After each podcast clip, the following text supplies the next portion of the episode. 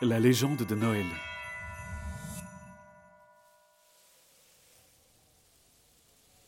Ma lettre partie, j'attendis dans le froid de mon village désert.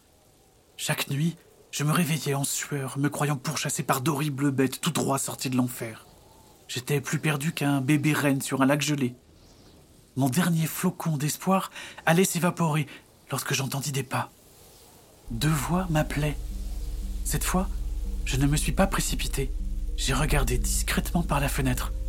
Un petit garçon rondouillard, emmitouflé dans une écharpe, et une femme plus ridée que l'écorce d'un arbre me cherchaient, le nez levé.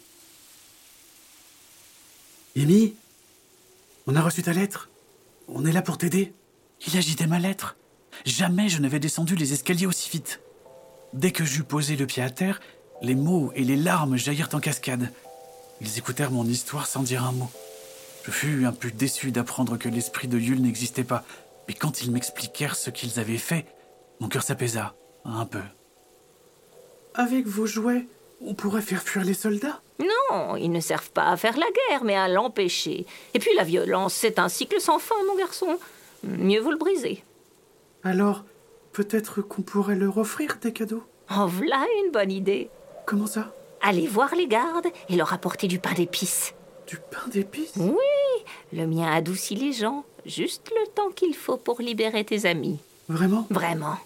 Elle farfouilla dans son sac et sortit tout un tas de petits flacons d'épices, ainsi que deux énormes pots de farine et de sucre. Elle y replongea la main, fouilla un moment l'air contrarié. Ça perlote, j'ai plus de miel. Hmm, vous en auriez pas ici? Si, on adore ça, mais ce sont des petits pots, enfin pour des humains. Et tu saurais où en trouver? Non, mais Pépé Vania a écrit des tas de choses sur la forêt. En poussant la porte de sa maison, je fus accueilli par des piles de livres. Une agréable odeur de café et de noisettes s'en dégageait. Par chance, le premier livre que j'ouvris me donna la réponse. Ne vous frottez jamais aux ruches de Yuli. Les abeilles attaquent à vue. Leur dard vous transpercera et leur poison vous achèvera. Si vous voulez du miel, il vaut mieux vous tourner vers la grotte d'Ujala, un terrible troll des forêts. Il collectionne le miel comme les humains amassent de l'or. Le danger sera grand, mais vous aurez une chance d'en réchapper.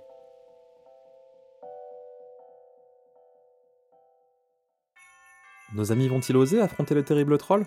Vous le saurez au prochain épisode.